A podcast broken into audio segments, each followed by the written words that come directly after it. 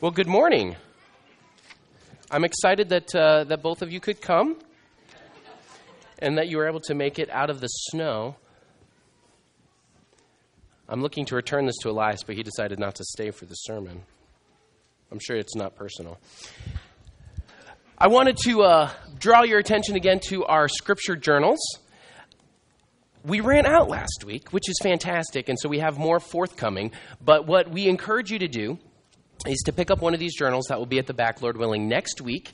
There's the purple variety for illustration purposes, so you can see the, the Bible text on the left, and then on the right, you can write down your notes, or you can doodle, or you can put your laundry list. Don't do that. Um, because, and then you can take it, and when you're done, you can put it on your shelf, and then you can review the books of the Bible that you've studied here in church. Or if you want to do it on your personal devotions as well, that'd be super cool and that way you kind of have a running uh, record of what you've studied in the bible. And this one is this one is the more illustrated version. So when i pulled one family i said uh, should we get them that are lined so that you can take notes or that are illustrated i mean that are blank so you can illustrate it? And i got about a 50-50 split in that family as you can guess maybe along gender lines or not. Uh, so, so you could pick up either one. We're going to have the lined version for notes and we're going to have the blank version for illustrations or uh, whatever you want to call that. And I'll return this to my son. I stole it from him because he needs it, even though he left. all right. Well, let's all stand together for the reading of God's Word. We're going to be in Acts 4 today. Acts 4, 1 through 22. Now, when we're done reading, we'll respond with This is God's Word. And if you will respond with Amen, just out of a declaration of the, uh, how high we hold God's Word in our midst. John 4, 1 through 22, reading out of the English Standard Version. Thank you. Acts 4, not John 4. Acts 4, 1 through 22. And as they were speaking to the people, the priests and the captain of the temple and the Sadducees came upon them, greatly annoyed because they were teaching the people and proclaiming in Jesus the resurrection from the dead. And they arrested them and put in custody until the next day, for it was already evening. But many of those who had heard the word believed, and the number of men came to about 5,000. On the next days, their rulers and elders and scribes gathered together in Jerusalem with Annas the high priest, and Caiaphas, and John and Alexander, and all who were of the high priestly family. And when they had set them in their midst, they inquired, By what power or by what name do you do this?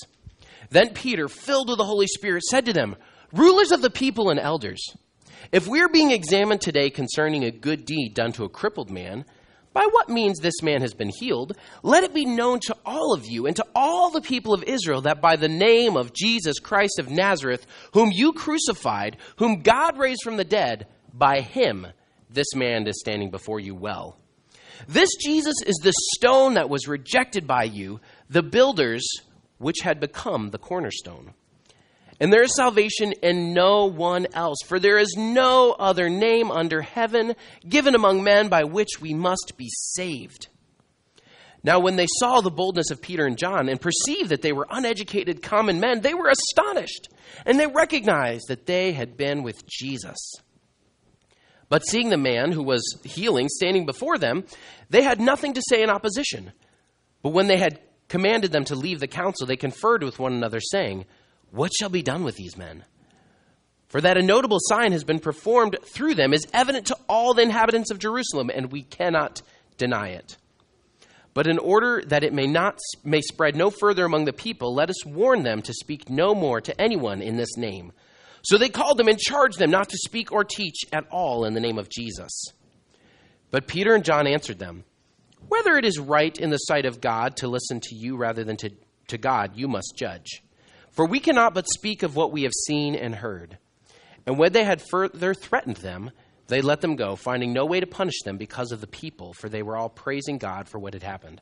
For the man on whom this sign of healing was performed was more than 40 years old. This is God's word.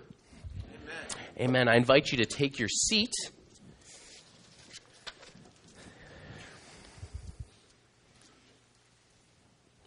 J.B. Pritzker is the governor of the great state of Illinois. Some of you can debate the great part, but it is a pretty great state, having uh, lived there for the last 14 years. And in his campaign to become governor, JB, as he was affectionately decided to call himself, uh, became somewhat popular. He was the Democratic nominee for governor, and, and he was running against a, a sitting Republican governor. And JB had a little bit of an advantage because not only of the political leanings of the state, but also because, bar none, he is the richest man holding political office in the country. You may have also heard of our president, Donald Trump, a self proclaimed billionaire. Yes, JB is much richer than Donald Trump, even. And it is with much of his own wealth that he was able to seek that office for election, through election, because he was able to spend money on campaigning and everything else. Recently in the news, it's been announced that Michael Bloomberg, uh, for, of the city of New York, state of New York, was spending was willing to spend up to a billion of his own dollars, challenging J.B. Pritzker as the richest man in politics, to keep Donald Trump from reattaining the office in 2020, either by becoming president himself or by supporting another candidate. It's nothing new that through power and influence, one seeks political power. Through money, one seeks political power. These are all rich politicians, and we could, we could go back just a little bit further that actors like Ronald Reagan or Ronald, uh, Arnold Schwarzenegger have sought political office using their affluence and wealth to attain power and political office. Well, if we go back a few centuries, many centuries, we find that the same thing was happening and had happened in early Jewish life.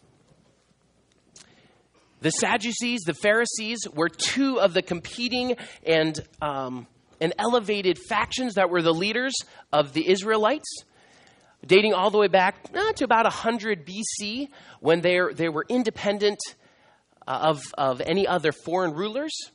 And then when the Romans came in and established Roman rule, the Sadducees became the main dominant political power outside of the Roman world. We often think about religion and politics separately in our country because when our country was founded, we had a separation of church and state. So we have our separation of church and state, but that's really a new concept. In all of previous human history, with very few exceptions, church and state go together. Church should inform state, or religion should inform state, and the state should inform religion. My brother lives in, in a country where religion, identity, and politics are inseparable. You can't celebrate culture without also celebrating religion because the two are so firmly intertwined in much of our world history and much of our world culture. And so it's this backdrop that we enter into the scene with Peter and with John. We know from, the, from last week's sermon, from the previous chapter, that they had spoken, and that Peter had spoken, and that he had healed the man who was born crippled in Solomon's colonnade, and there a great crowd arose. In fact, later in the chapter 4, it says that all of Jerusalem had heard of this miracle that had happened. Not simply a small gathering of 20 or 30 or 40 or even a couple of hundred, but all of Jerusalem. We can probably read that language as not literally being all of Jerusalem, but by and large, everyone had heard. It was as though it had been tweeted and gone viral. Everyone had heard that the cripple sitting at the beautiful gate has been healed by Peter through the power of Jesus. Jesus had become recently a, a, famous figure, having healed people, having performed public miracles, even riding on a donkey through Main Street, so to speak, with people crying, Hosanna, only to turn on him a few short days later. But then he rose from the dead, and people weren't sure what was the next step. Now, what do we do with this Jesus? And we find out what they begin to do as a culture in Acts 4. As they were speaking to the people, the priests and the captain of the temple and the Sadducees came upon them. Chapter 4, verse 1. It's very interesting to see who and what and how they're doing it. What are they doing? They are going to incarcerate the instigators, John and Peter, and they're going to do it by coming upon them. Who are they using? The captain of the temple. Now, I know that Truman now has a police force, if you've seen it, but, uh, but they didn't always. And we used to work for our uh, for Moody's security, and there was a, there was plenty of, of jokes about the uh, the local security. Maybe you've seen a movie like Mall Cop, and uh, Paul Blart, I think it was called Mall Cop, right? And and there's a little bit of there's a little bit of humor involved because people who work in the security world sometimes uh, think of themselves as pretty high and mighty. But people who are maybe a police officer or sheriff, they, they recognize that the power of a security guard is very, very limited. Normally, security guards are told that they must observe and report only. So you might have like some spray, maybe even some handcuffs, probably not a firearm. And what are you supposed to do if you see something happen? It's kind of like loss prevention at Walmart. If you see something happen, you get to watch it happen. Yep, it happened. Then you get to call the police. And, and you bring in the real authority, right? Having been in that position myself for a while, I, I recognize the, the limited powers of a security team like that. You get to use 10 codes, but that's about it. And this is what happened is that the, the security of the temple, the captain of the temple, and the Sadducees came upon them.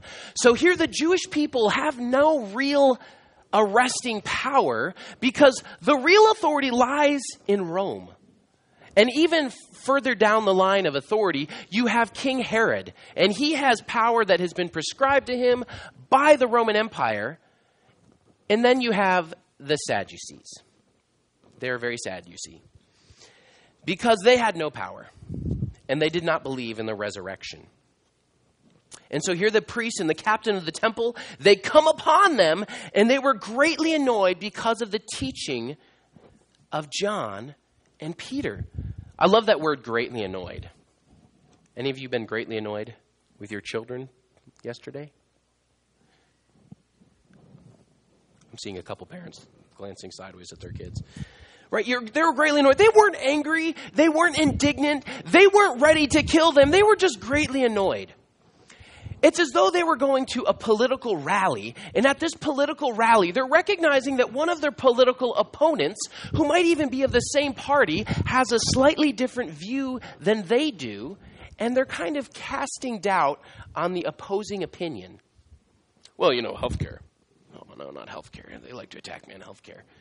You see, the Sadducees, while they were very religious, you couldn't separate their religion from their culture. They were the affluent and wealthy members of the society. Not all of the affluent and wealthy members were Sadducees, but most of the Sadducees were from affluent and wealthy families. They were not accepted by the majority the majority was, were much more in support of the Pharisees, who were very literal in their interpretation of the law and had spiritual as well as physical, understa- physical understanding of the Jewish religion, of the teachings of Moses.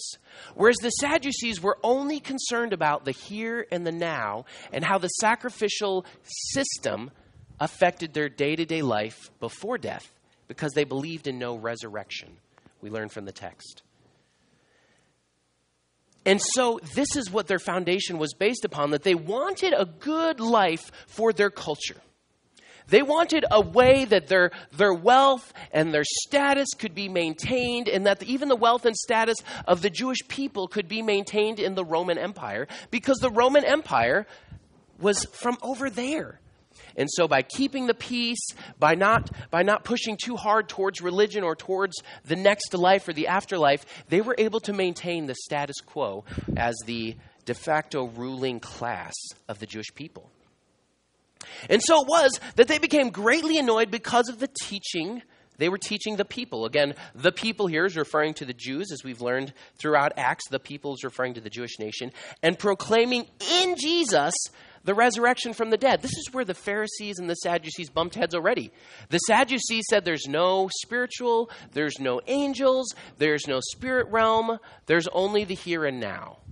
And the Pharisees were fully accepting would have a fairly similar worldview that we would of God, of the spirit, of the spirit world, of angels, of heaven, of hell. They believed in all of that, and so here the apostles were proclaiming not just the resurrection of the dead, the resurrection of the dead through Jesus Christ. So what did they do? Verse 3 They arrested them and put them in custody until the next day, for it was already evening.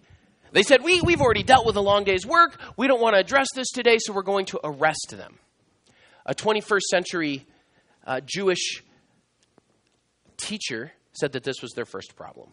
That if they were, if they would want, would have wanted to have crushed this new little sect, all they would have had to do is ignore them. But they didn't. They validated Paul and Peter's actions by arresting them, thus showing the entire crowd that we fear what they're saying. We fear the message of Jesus. So they arrest them, they put them in custody, but many of those who had heard the word believed, and the number of men came to about 5,000. If you remember back a couple of chapters ago, at the end of the day, verse 47 of chapter 2, the Lord added day by day those who were being saved, and the number came to about 3,000. So now we're up to 5,000 just men, and they came to believe about Jesus. So here we have this political group, the Sadducees, and there was one family amongst them that was more powerful than the rest. So on this next day, verse 5, the rulers and elders and the scribes, they gathered together in Jerusalem with Annas the high priest and Caiaphas and John and Alexander, who were of the high priestly family. So we have the father, and we have the father-in-law, we have the son-in-law. They had married, they were keeping it all in the family. Their, you know, their families had married, they joined together. And when they had set them in the midst, they inquired, By what power or by what name did you do this? See, for them, it's all political. They're trying to establish what party are you in? Are you, are you a Republican are you a Democrat? Are you like a left leaning one or kind of like a right leaning one? Tell us, which party are you in? We have to define you so that we can discredit and dismiss you. Are you one of the scribes? Are you one of the Pharisees? What is going on? At this point in time, they are clueless. They don't recognize that these were some of Jesus' apostles yet. Then Peter, filled with the Holy Spirit, said to them, Rulers of the people and elders, if we're being examined today concerning a good deed done to a crippled man, by what, by what, by what means this man has been healed, let it be known to all of you and to all the people of Israel that by the name of Jesus Christ of Nazareth, whom you crucified, whom God raised from the dead, by him we, this man is standing before you well. It's through the power of Jesus. This man. So either the man was arrested with Peter and John, or he had come back willingly, or he had been brought back to be a witness to what was going on. But either way, the crippled man was once again with him, and I can just imagine him no longer leaning on two people for 100% of his support, but rather, I can just kind of imagine him grabbing Peter and John like this and just excited. And this wasn't the excitement of a young man who was in his teens or early 20s who was just excited about life and who could kind of be easily swayed because he hadn't had much life experience. No. We find out later in the text that he was over 40 years old. This had been a man that had lived, according to the lifespan of the day, a full life as a crippled man. Can you imagine living, being middle aged or even a senior citizen in our culture and, and never having been able to walk? And yet now he was, and he was healed, and he was standing before the entire ruling class of the Jewish people, and he did not care who saw or who heard, and in fact, he wanted them to see. I have been healed, and I want you to see by what power I have been healed by. So let it be known to all of you that it's in the name of Jesus Christ. This Jesus, verse 11, is the stone that was rejected by you the builders which had become the cornerstone, the builders of the Jewish culture, of the Jewish nation. Who was that? The people standing before him.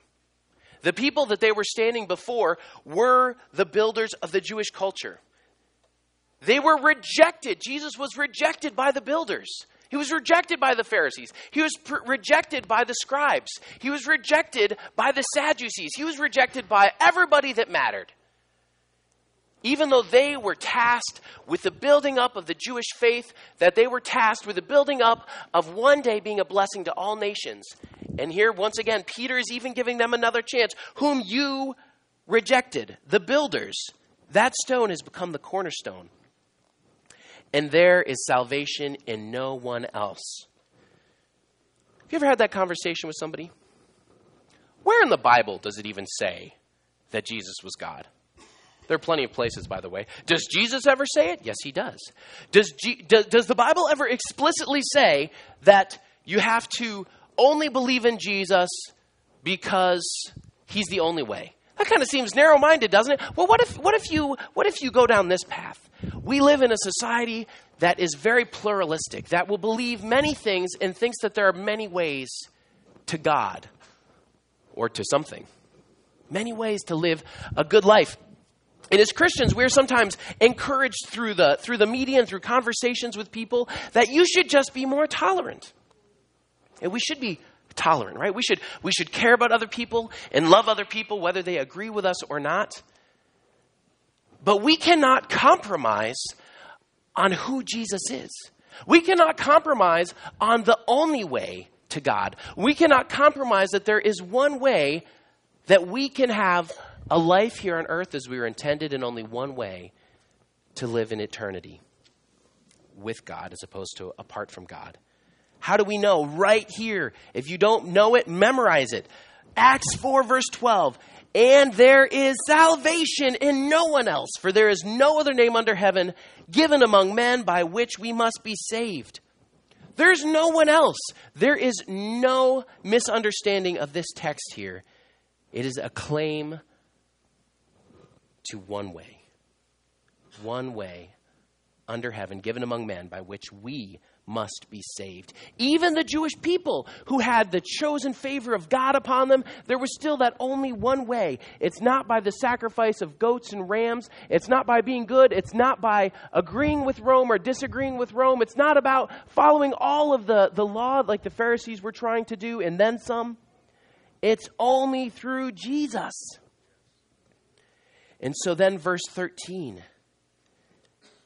they saw the boldness of Peter and John, and then they perceived these are uneducated common men and they were astonished. In those days if you were if you were to stand up in front of people and speak if you were to go to the to one of the places of cultural exchange if you were to go to the temple and you were to, to talk to people whether it was in solomon's uh, colonnade or somewhere else then you were expected to quote people any of you in college or or maybe you're in academia and you're not allowed to think anything yourself, right?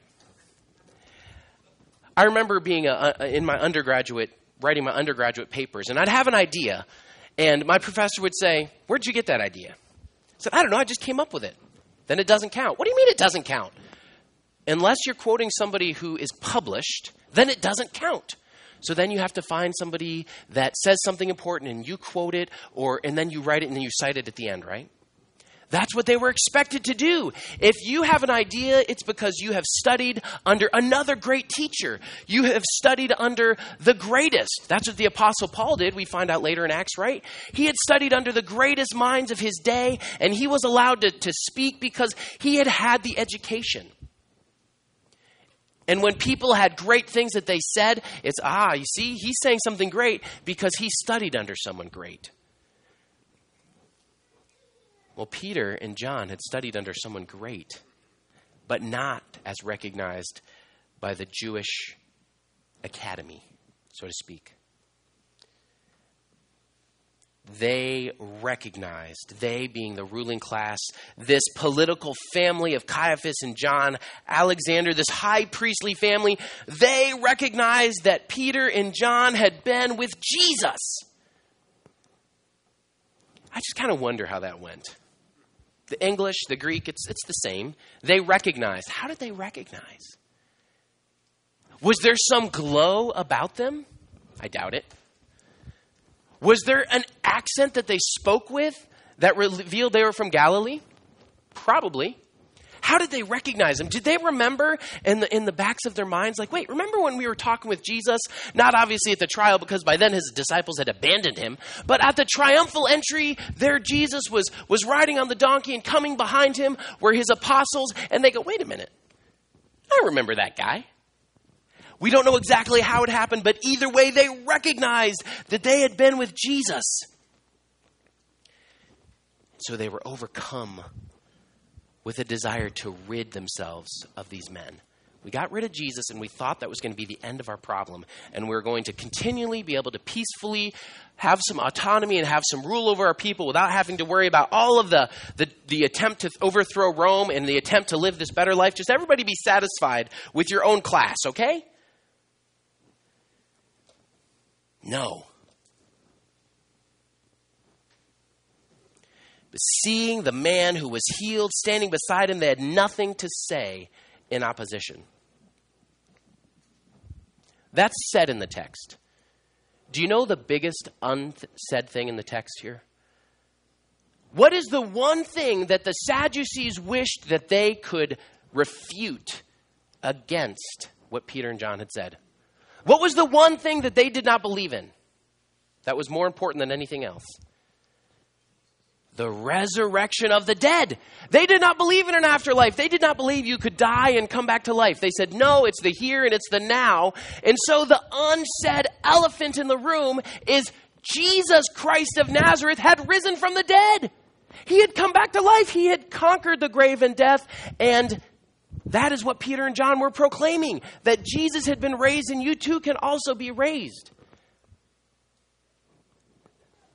it is said that they couldn't refute that the, the man before them was healed, but it was obvious that they couldn't refute that Jesus had come from the dead. He had been seen by hundreds, maybe by thousands of people, resurrected, eyewitnesses.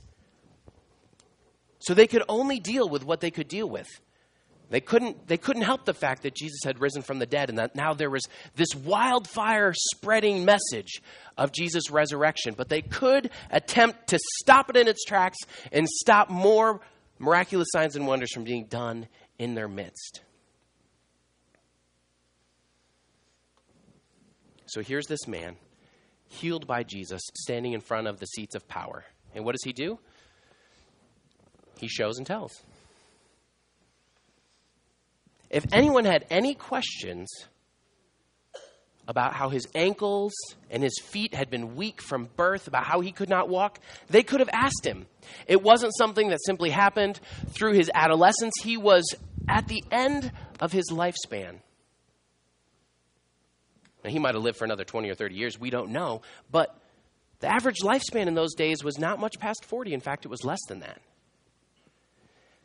So we have this man who's saying, I'm here to show and tell you what Jesus has done for me.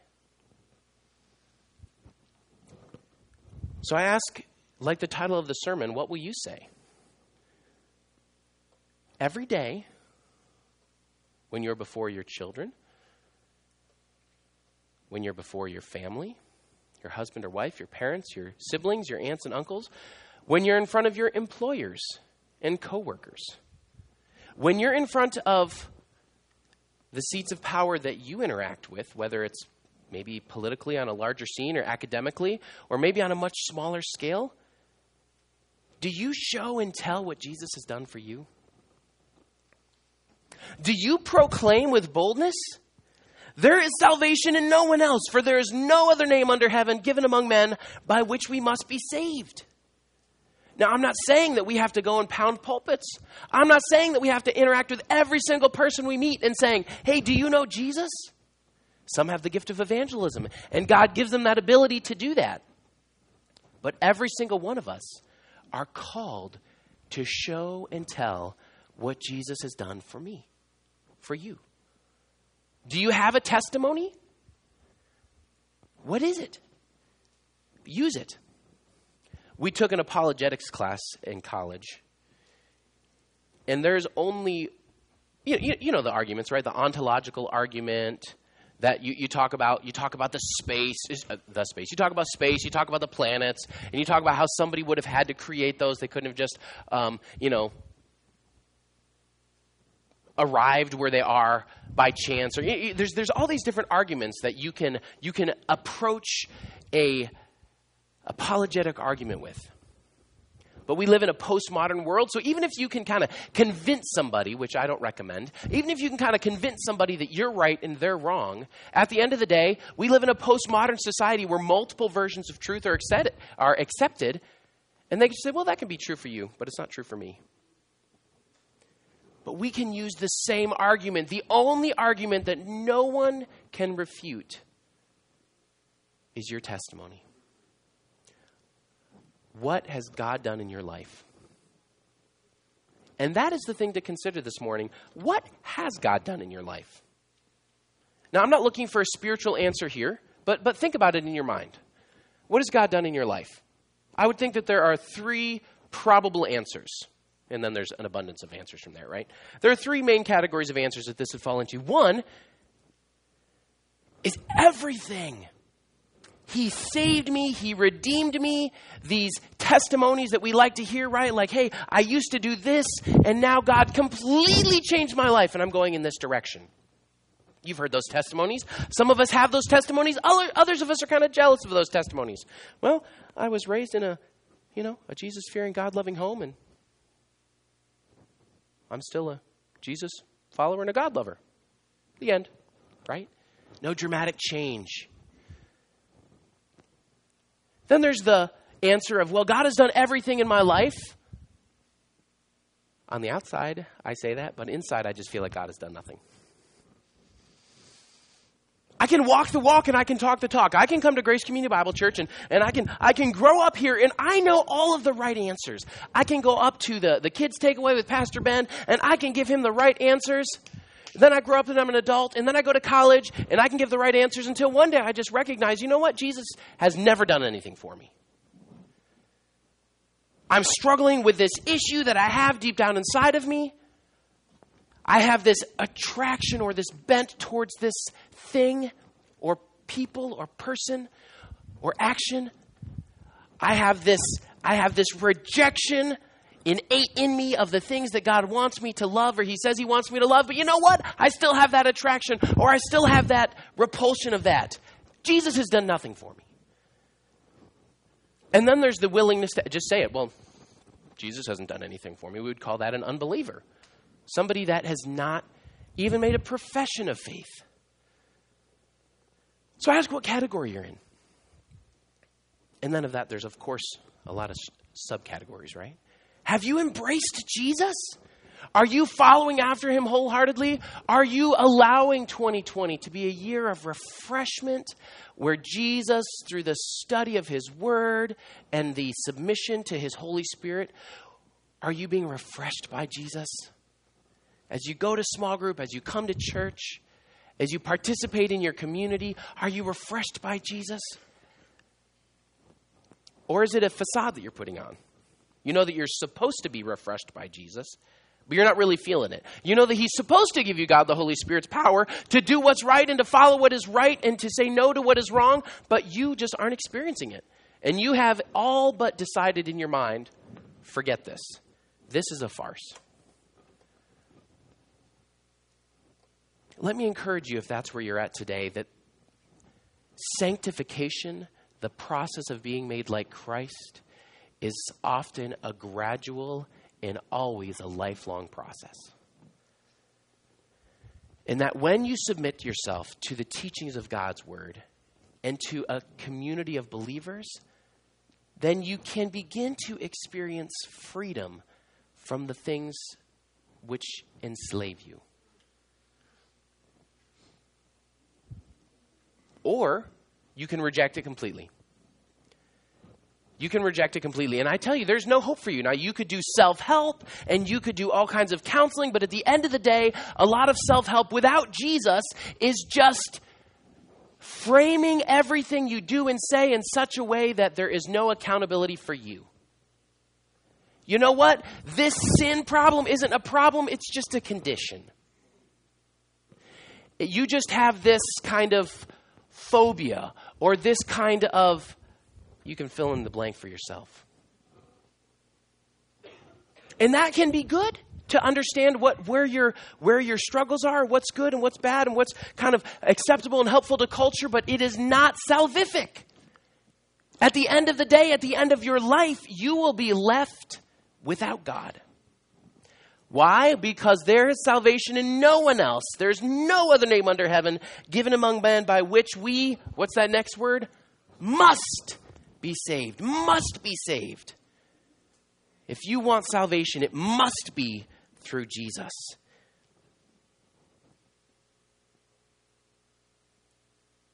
So then, what happened? Verse 14, they were seeing that the man standing was beside them. They had nothing to say in opposition. When you use your testimony to other people, what are people going to say? I've never had that experience yet in my life where I say, This is what Jesus has done for me. I used to be here, I'm now here. I've never had somebody say, You are wrong. That never happened to you. Yeah, it did. You can check my Facebook feed. See, this is what I used to. Now it. It's history. It's a fact. It's my experience. Who are you to say anything against my experience? It doesn't mean that you're definitively right because they can say, well, my experience is different than yours. That's fine. But if you want to have what God has given to me, just listen to verse 12 of Acts 4. They can do nothing to refute your experience with what Jesus has done from you for you. So what do they do? What shall we do to these men? For a notable sign has been performed through them, verse 16. That is evident to all the inhabitants of Jerusalem, and we cannot deny it. But in order that it may spread no further among the people, let us warn them to speak no more of anyone in this name. All that the, the authorities are doing here is proving that they have no authority. You better not! What if I do? They find out some things to do, as we'll learn later in Acts 4. I'm sorry, further on in Acts, not in Acts 4. So they called them. So here's John and Peter before the ruling council, and they called them and charged them not to speak or teach at all in the name of Jesus. I love that they don't just disobey, they continue to invite conversation. They're not just opposed and rebellious. They're not just protesting. Rather, they give an answer.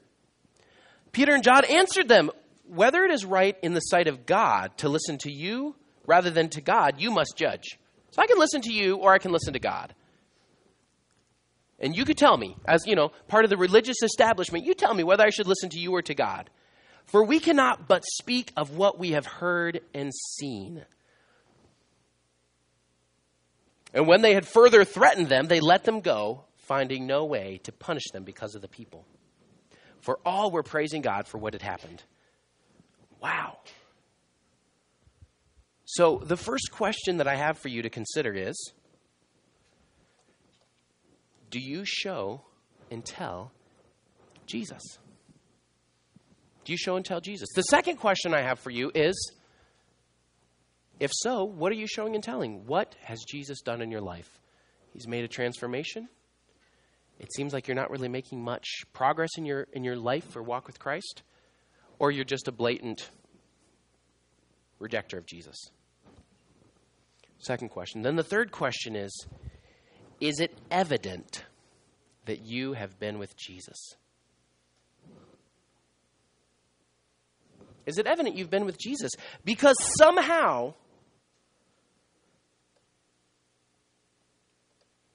the, they recognized, the ruling council recognized that Peter and John had been with Jesus. Are your words winsome? Jesus didn't always have winsome words. Sometimes he had quite sharp words, but then again, he was God and he was always and is always right.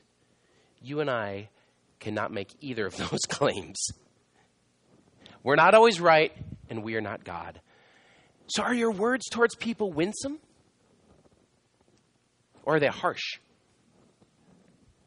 Do your, do your words show that you've been with Jesus? Do they show that you've been to the well, uh, wellspring of life and that you've been refreshed in his waters? Or are they unkind? I'm not saying this in judgment over you. Rather, I'm allowing God's word to stand before us and to really encourage and judge all of us. Because don't look too closely at me or ask my kids or my wife or my parents if I'm always winsome, because they will tell you I'm not. But we do not follow a God who demands perfection. We follow a God who welcomes transformation and then enables us to have it. And so then what do we do? We go to Jesus for refreshment, for that extra grace. We come on Sunday and receive communion together to receive God, to receive that grace in a special new way. We come on church on Sunday to fellowship with believers and, and maybe go to our small group in the afternoon or evening or another day. We, we go to God daily in our prayer closets and reading our Bibles to be refreshed. And we say, God, I am a man of unclean lips, and I live amongst a people of unclean lips. And we repent. We repent. That's easy to say these things in our culture.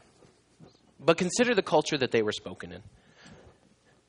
It seems initially, and, and it's true that initially, there was nothing very major that, this, that, the Pharisees, uh, that the Sadducees could have done to John and Peter because they were not in the majority. The Pharisees were in the majority. The Pharisees were more the working class representatives of the people. They were the ones that started the movement away from the temple and towards synagogues, towards a de established religion hierarchically. And so when the temple was destroyed, the Pharisees were ready to come in and continue the Jewish religion as it kind of continues until this very day. But even though they did not have the majority, the Sadducees, as we find out later, still had power. They still punished Paul, I'm sorry, punished Peter and punished John severely, as we learn later on, that the church must scatter. And I don't think we're quite yet at a crossroads in our country where we have to worry about that. But a time is probably coming. I, I encourage you to be praying for um, Fuller Seminary. Fuller Seminary right now is being sued by a couple of uh, a couple of SSA or same-sex attracted individuals who were expelled from the school because of their stance on biblical marriage and said you can only be married to a woman if you're a man or a man if you're a woman. And two different students were expelled because they were married to someone of the same gender. And right now, they're both individually suing Fuller Seminary. And right now, a little bit of our religious freedom, so to speak, is in the courts or will be in the courts in the coming days. So I encourage you to be, be praying about that situation. Because as you can understand, the ramifications culturally as, as an entire country are huge. But we're not there yet. We're not there where when we say the name of Jesus, we have to fear political retribution where we could be killed, where we could be tried, where we could at least be imprisoned, but we probably are to the place where we could be ridiculed. I have been. Have you been ridiculed for the name of Christ? So work so that you are not the stumbling block. Right? You're being winsome. You're being loving. You're showing Jesus to people. But guess what? Jesus is the stumbling block. Because when you come to Jesus and you, you submit yourselves to the, Him, it is that. It is a submission to His authority. Our culture talks about our authority and, and, and our power and what you feel like you want to be and how to express the way you are. So when you're winsome and when you're loving and when you're showing Christ to people, some people will still come to Christ and they will run up against that stumbling block.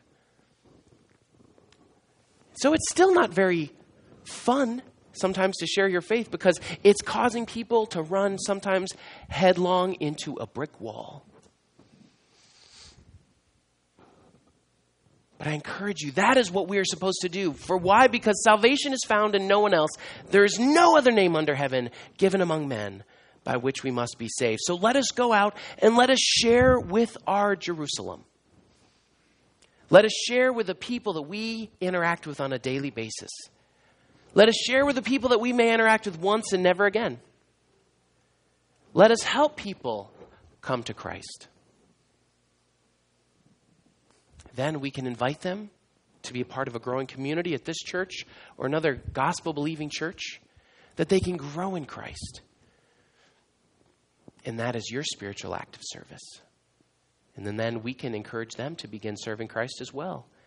And it continues this cycle of discipleship all over again, where they can then be encouraged to go out and share Christ and to show and tell what Jesus has done for them. Let's pray. Heavenly Father, we come before you and we submit ourselves to you, recognizing that you are God. That there is salvation in no one else, that there is no other name given among men under heaven by which we must be saved. So thank you for saving me, Jesus. And thank you for saving many in this room. For your glory. In Jesus' name, amen.